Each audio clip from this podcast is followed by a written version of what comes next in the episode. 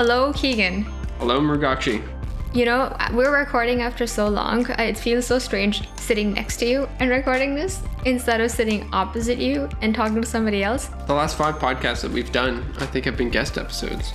Last three. Wait, no, last, I don't know. The last few ones have been. And, uh, Well, we just filmed like five, and I think three of three of them are out. Two of them are still yet to come. That's true. Yes. Good. Yeah. So an overview, everyone. We um, we've loved talking to all of these super interesting people, and we have a, a couple pieces of news for you. But looking forward, you're going to get to hear um, Justin Rhedrick, who is Bitcoin vegan, and his story. By the way, I really recommend ordering his book Bars to Bitcoin. I'm reading it right now, and there's so many moments where I am coming to tears because the experiences and stories that he's well it is his autobiography so the experiences that he has um, recounted in his book are not relatable at all to me which is why they're so heart-wrenching because he's written about experiences that he's had since he was 16 and 17 years old and i haven't gotten through the, the entire book yet but oh my gosh you you it you like i couldn't imagine what he's been through. And I, I can't wait to see how the story unfolds because right now I'm to the point where he's in prison and his mindset is so developed for someone who's 21. I think that's when he got into prison. So you're at the bars part. I am at the bars part, yeah. And what I'm so um what I'm so impressed with is his mindset about everything. He's so aware of what's going on. And now you get to read that from a reader's perspective. So I highly recommend checking it out. It's called Bars to Bitcoins by Justin Rhedrick. And we're going to interview him next week. So you'll definitely see um, an episode come out after this one where we talk to him. But I, I, yeah, I recommend getting the story in any which way. Wicked. Yeah, so I'm okay. looking forward to interviewing him too. Yeah, a couple of announcements. I guess one big announcement is that we are going to El Salvador. We we've wanted to go there ever since we interviewed Mike Peterson. I think that's episode 15 or 13. Yeah, something like that. It's one of our very early episodes. Yeah, we were so thankful to have interviewed them, um, and it's it's really nostalgia going back and listening to it because we interviewed him last summer, and that that, that nobody had any clue that El Salvador would make Bitcoin legal tender then. Not And- even him. not even him, yeah. It was not in the books at all. So when we interviewed him, we only talked about the circular economy that he was heading up in El Zonte, also dubbed as Bitcoin Beach. And we finally, just last week, booked our tickets to go to El Salvador and, and check out what, what it's like, boots on the ground. And as you might have heard in the previous episode that we did with Katerina de Queos, she traveled a lot in Guatemala and other Central American countries, not so much, not in El Salvador, but uh, she had some very interesting perspectives to, to bring forth about what the people of El Salvador might want versus what the government wants for the people. Right, and so we we have to be careful to carry those perspectives with Yeah. us while we while we venture to El Salvador. Yeah, which we're looking forward to do very much. And we got in touch with Mike Peterson to see what we could bring, and he said that donated smartphones are something that they're accepting. So, um, your dad Keegan, gave us like three. We have two at home, so we're gonna take five. But if everybody listening, if you have a couple of smartphones that you don't need, um, mail them to us. We will put our mailing address in the show description. I, I feel like if I announce it, it, it'll be like Iron Man did, and I think it was Iron Man 2 or 3, where he announced his address and then there was a missile sent to his Malibu home. Oh, I remember that. Yeah. Yeah, but we're not in Malibu, and we're not as rich as Iron Man. Um, Please don't send missiles. do not send missiles. In in the oh gosh, wow! Now I'm thinking of the Unabomber. This is getting dark very soon. send us your cell phones. Send just us your, cell phones. Yes. Oh my gosh. Oh, get us out of this hole, Keegan. Okay, so when we're in El Salvador, our mission, what is exactly our mission, Ruga? Well, we want to know what it's like in El Salvador because we're hearing things and we're reading news, and I don't trust the news that much. I don't trust the news at all. Uh, it, I trust. Well, it's trust is such an interesting word in our industry because You need to take it all with a grain of salt. yeah, and you have to find it's like you have to find journalists that you trust the word of so that you know that they're reporting back news instead of putting their own spin on what's happening. I like Abby Martin. Oh, wait, that she's the one. When we recorded with Brad Mills, we were talking about um Yeah, that's I know. I thought- carbon emissions and exactly. couldn't remember her name, but yes, it's Abby Martin. By She's really critical of uh, the military-industrial complex and how they're the number one polluter. And I was reading an article in, in our local paper the other day, and they were just they were trashing Bitcoin because of its its uh, e-waste and its energy output.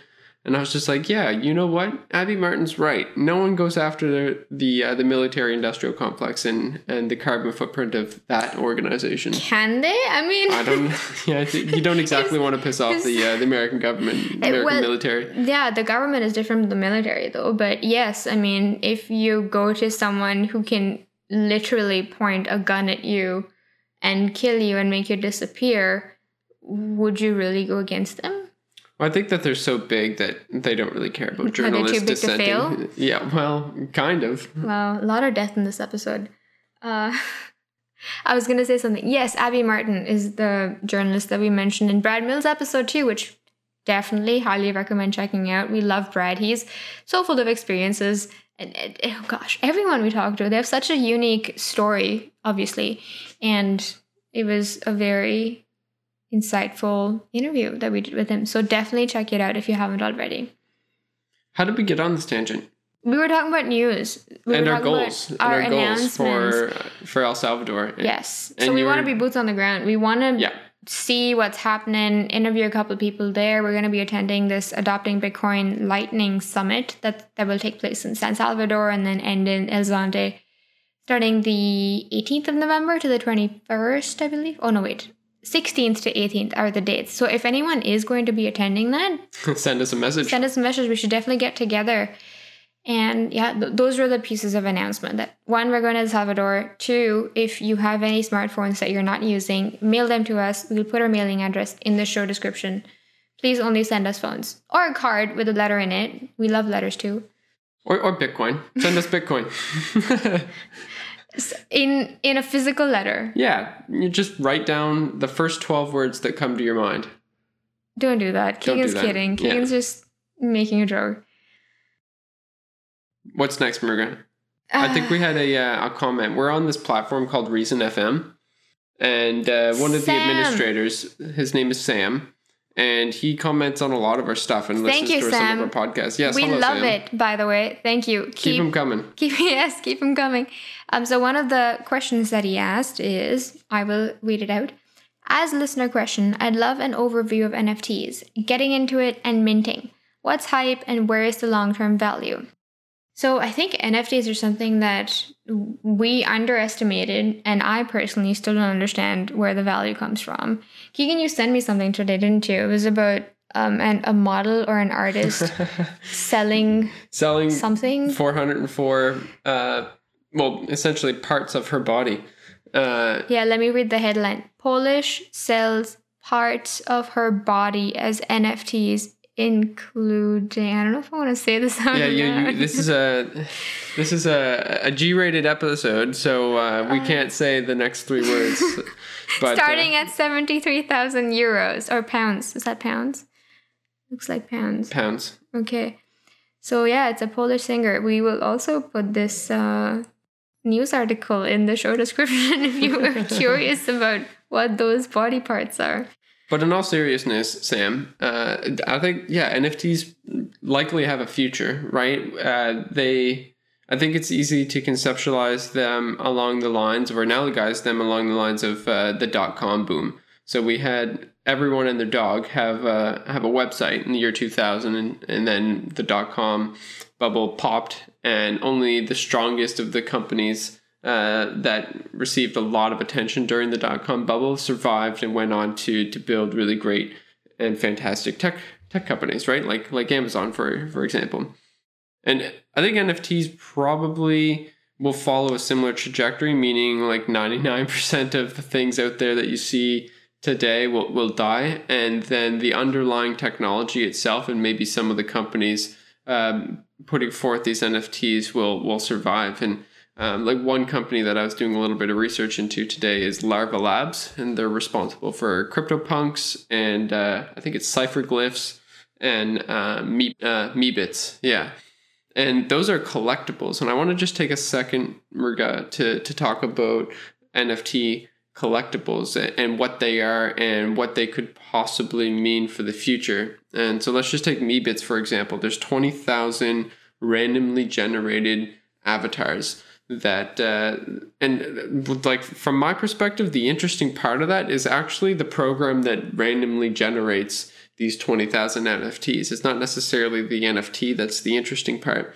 Because anyone with anyone that builds the program that generates let's say 10,000 or 5,000 or 100,000 unique things um, suddenly has the ability or capacity to to make a lot of money. Like these Meebits 20,000 of them um, sold for something like 75 million the day that they launched. And all they had to do was, was build this program that generated them. Now, what are the use of the NFTs? I learned this new word today. It's called a voxel, and it's the 3D uh, equivalent of a pixel. Okay, and so these NFTs are are like voxels in the sense that you can inject them into metaverses you can inject them into Decentraland or the Sandbox or any one of these uh, decentralized virtual reality places. And so I can take my my Meebit uh, that maybe looks like me. Maybe I bought one that has glasses and uh, that's a white guy and curly hair, and maybe I inject it into my metaverse and that's my avatar now. And I can be sure that I have the only Meebit that looks like that uh, because it's an NFT and it's unique. Um, where's this going though? Like, why why would this be of value to anyone in the future? Uh, I think that the youth uh, are focusing more on digital goods than they're focusing on physical goods. And so, just like how you would buy uh, a five year old or a 10 year old that new toy at the store, right? Uh, like a new Tonka truck or dump truck or whatever. And then you throw it away two years later but we still like we don't question the value of that Tonka truck, right? The kid uh, moves it along and, and pours dirt in it and plays with it, and then they throw it away when they grow that toy. But there's no reason why that toy couldn't live in virtual space and not take up the amount of plastic that uh, that was used to make that truck. Murga, you want to say something? Yeah, well, the plastic and materials will be reused to make the device itself. But I wanted to bring up the stories, the two stories that um, our friend Matt told us recently. So um, mm. Matt was at his cottage visiting with family, and I think this was a 13 year old boy that um, I think they were all hanging out, and then they went. He went into the cottage just really quickly. So Matt followed him because he was curious as to why. His his nephew just went right in, and uh, his nephew was fiddling on the computer. So Matt asked him, "Hey, what are you doing?" And Matt, and his nephew was like, "Oh, I just want to make sure that there's enough um, pr- like computation space available on my computer back home in Vancouver because I'm mining Bitcoin."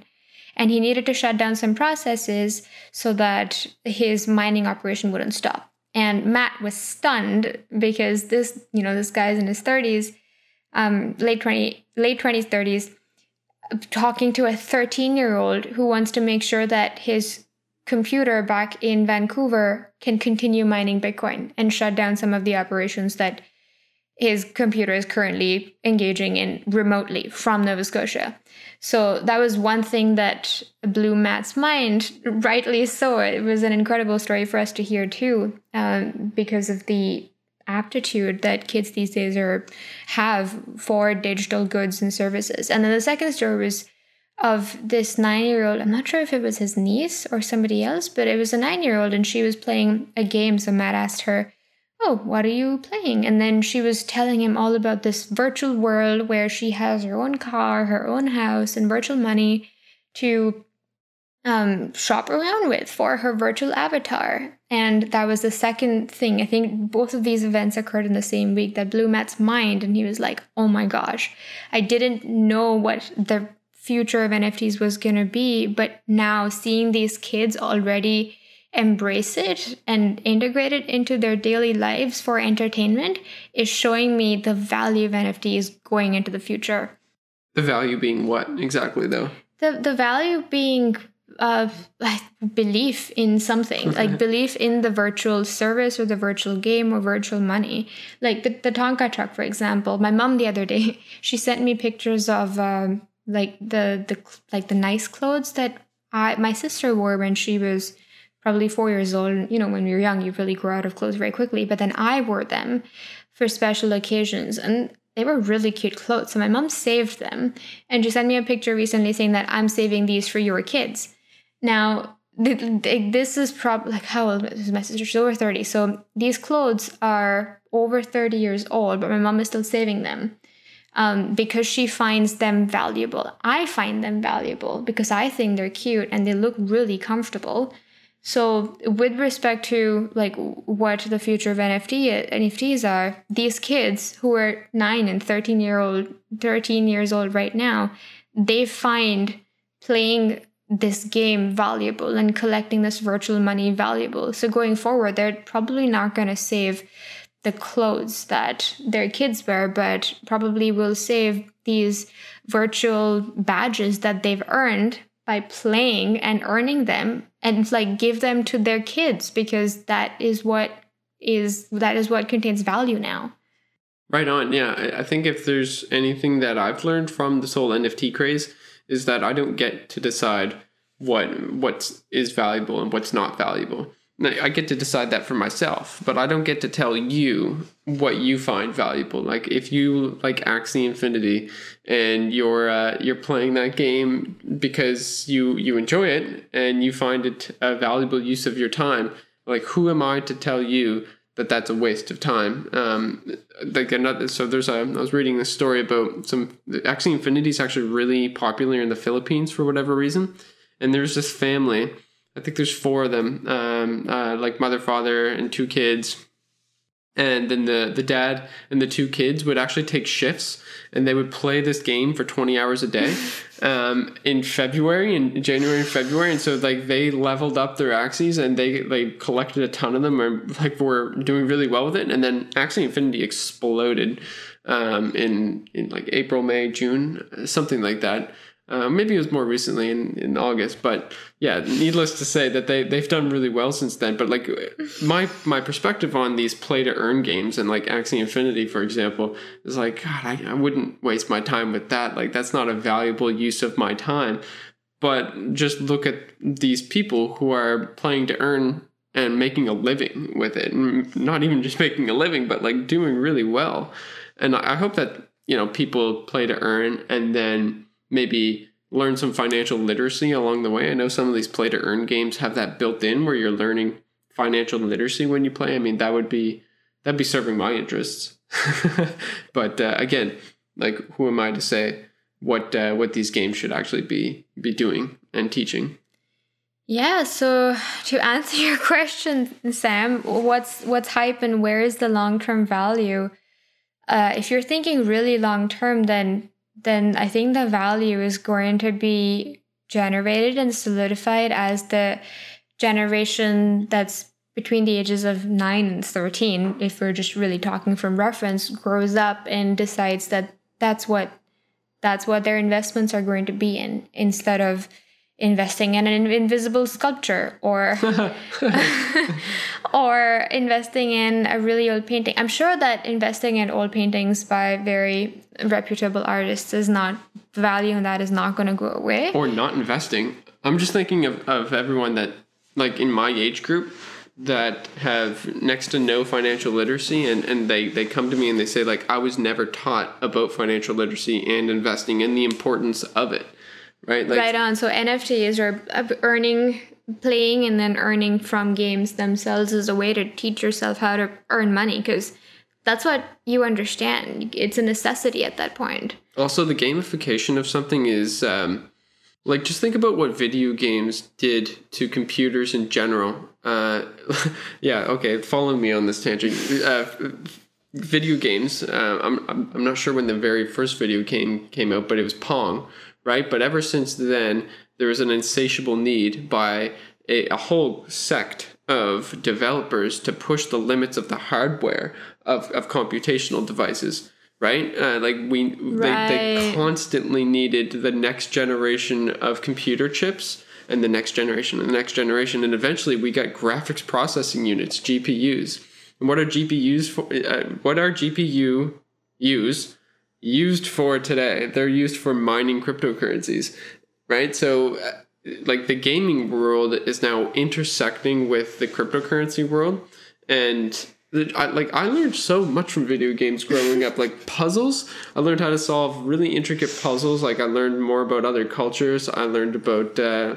uh, like shooting people. wow, Call that's Duty. really important. No, isn't I'm? I'm just I'm just joshing. But um, yeah, my, my point is that uh, when the gamification of anything happens, I like I learn better when I'm learning within a game.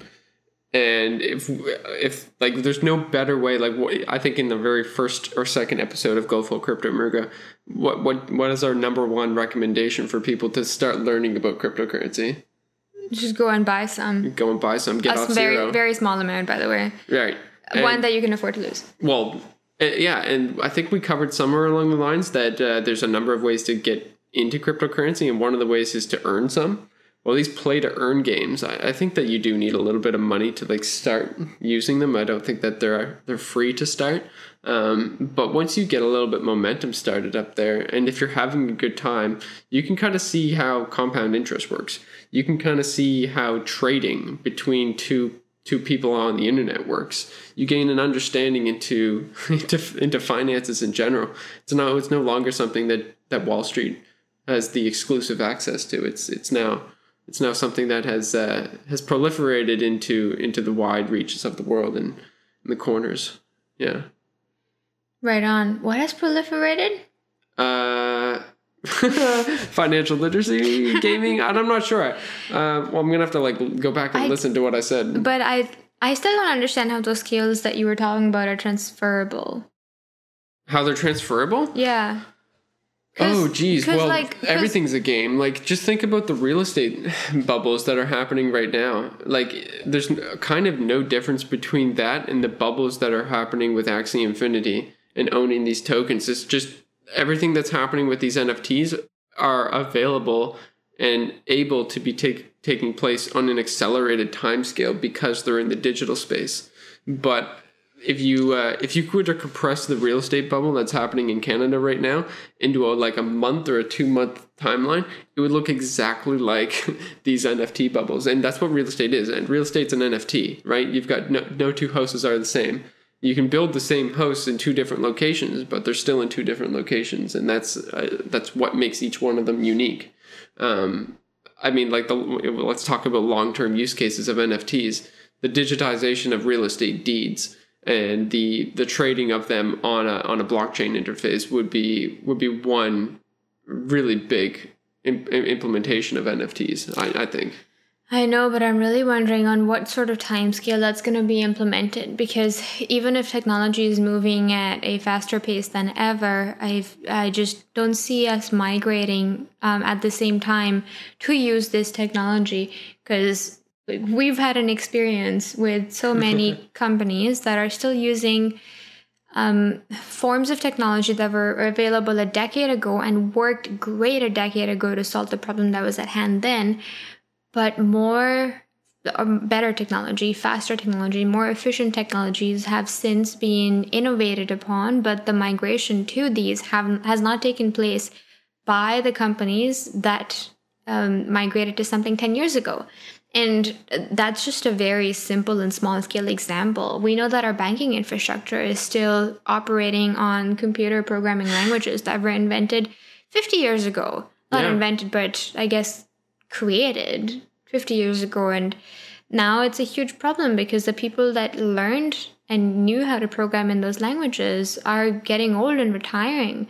And how are you going to teach this new generation that is growing up with technologies that are less than 10 years old to learn something that is so old? So I still think it's a generational change because the, these kids It's- that are growing up with NFTs are gonna like have an even greater persistence or like yearning to manifest the same technologies or the same kind of technologies that they grew up with like with learning um, and and see those manifested and brought into the, the far reaches of our society including real estate right Like, and that's going to take 30 years. It's a transition for sure. And I'm I'm very excited to to live through it because uh, oh man, our parents and our grandparents have lived through such a feat of technological innovation and it seems like it's getting faster by every decade and I don't know if it's just because I've only lived 20 some 25 plus years and I already know the amount of difference that innovation has caused Yeah. um, in my life, in my lifetime, which is not very long. So like, Yeah, we're making ourselves sound super old. I know. You're 26, I'm 28. It's not like we're not still kids in a lot of ways. just a bunch of kids uh, talking about crypto. yeah. We're so I feel like we're so new, so early, and yet so old for so many things that are taking place in the cryptocurrency industry. True. And me saying I'm dating myself is um, like I'm sure every like a lot of people listening to us who are who have some years added to their life are going to joke and find it funny that we're saying this. But oh man, so much to look forward to.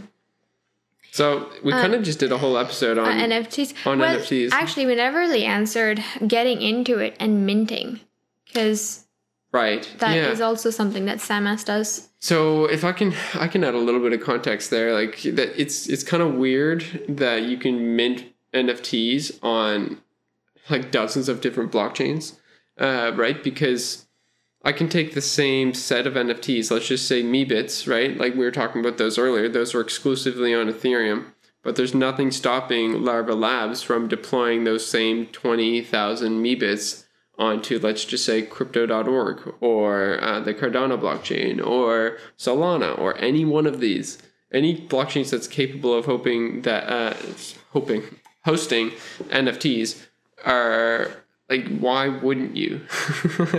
And and then what does that mean for Why them? wouldn't you what? why wouldn't you mint if you've made 75 million dollars off of these Meebits um, by minting them on Ethereum why wouldn't you take them to Cardano and mint the same 20,000 and what's what some companies are doing is just making those NFTs interoperable the same way that you can have like wrapped Bitcoin on Ethereum.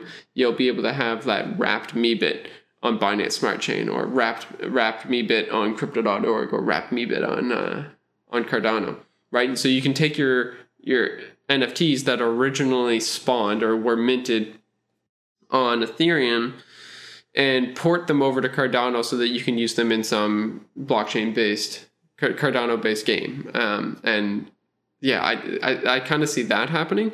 Um, but geez, it just gets so complicated at that point, and I have no idea how. Like I, to me, it's an inevitability, but I don't know what that means. I don't know what it means for for these NFTs to be interoperable uh, with all these blockchains.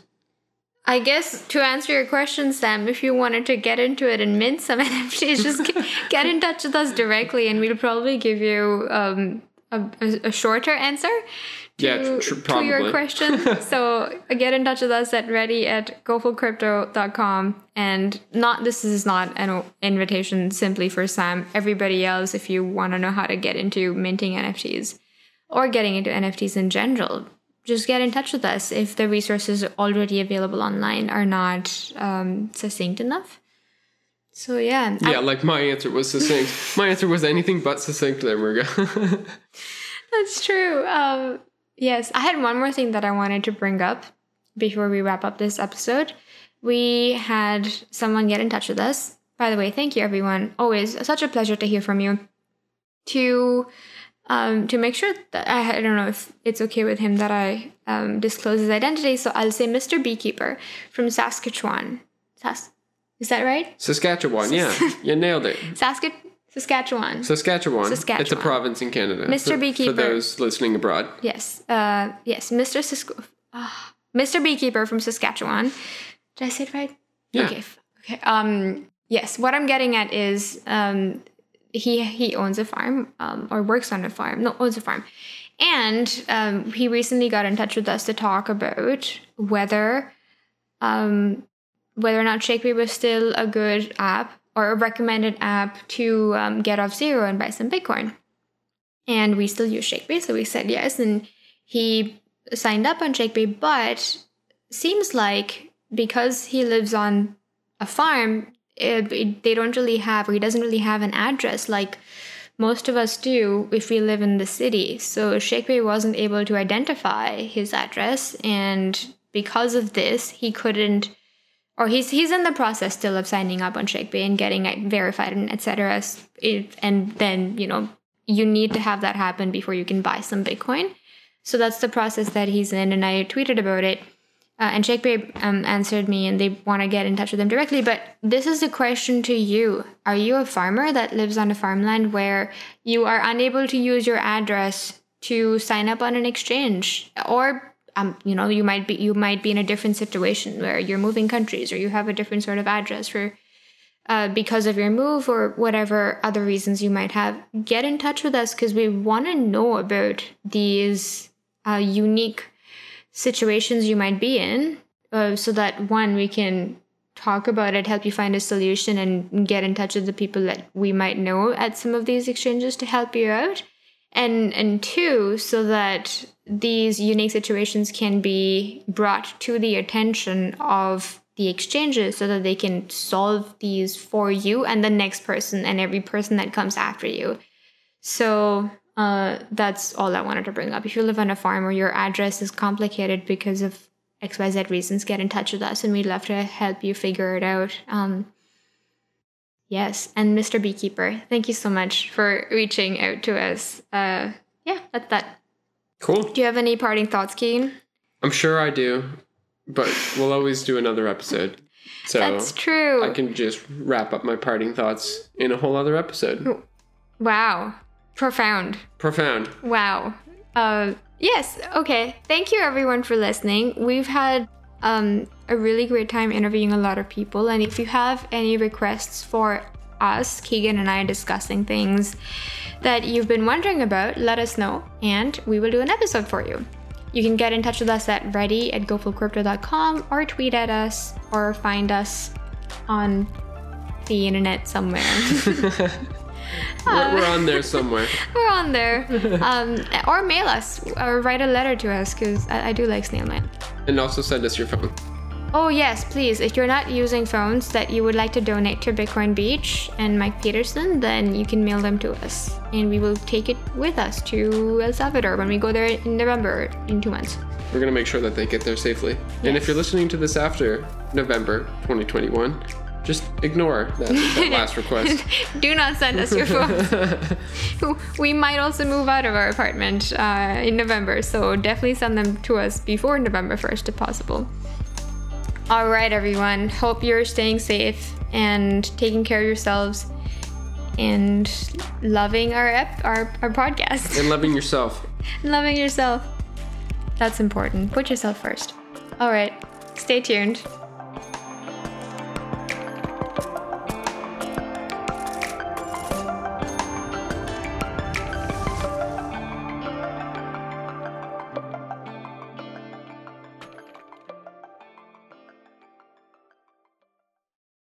The thoughts and opinions expressed by Keegan Francis, Murgakshi Palwi, and the guests on the Go Full Crypto podcast are solely their own and are not intended as financial advice. The content discussed is for informational purposes only.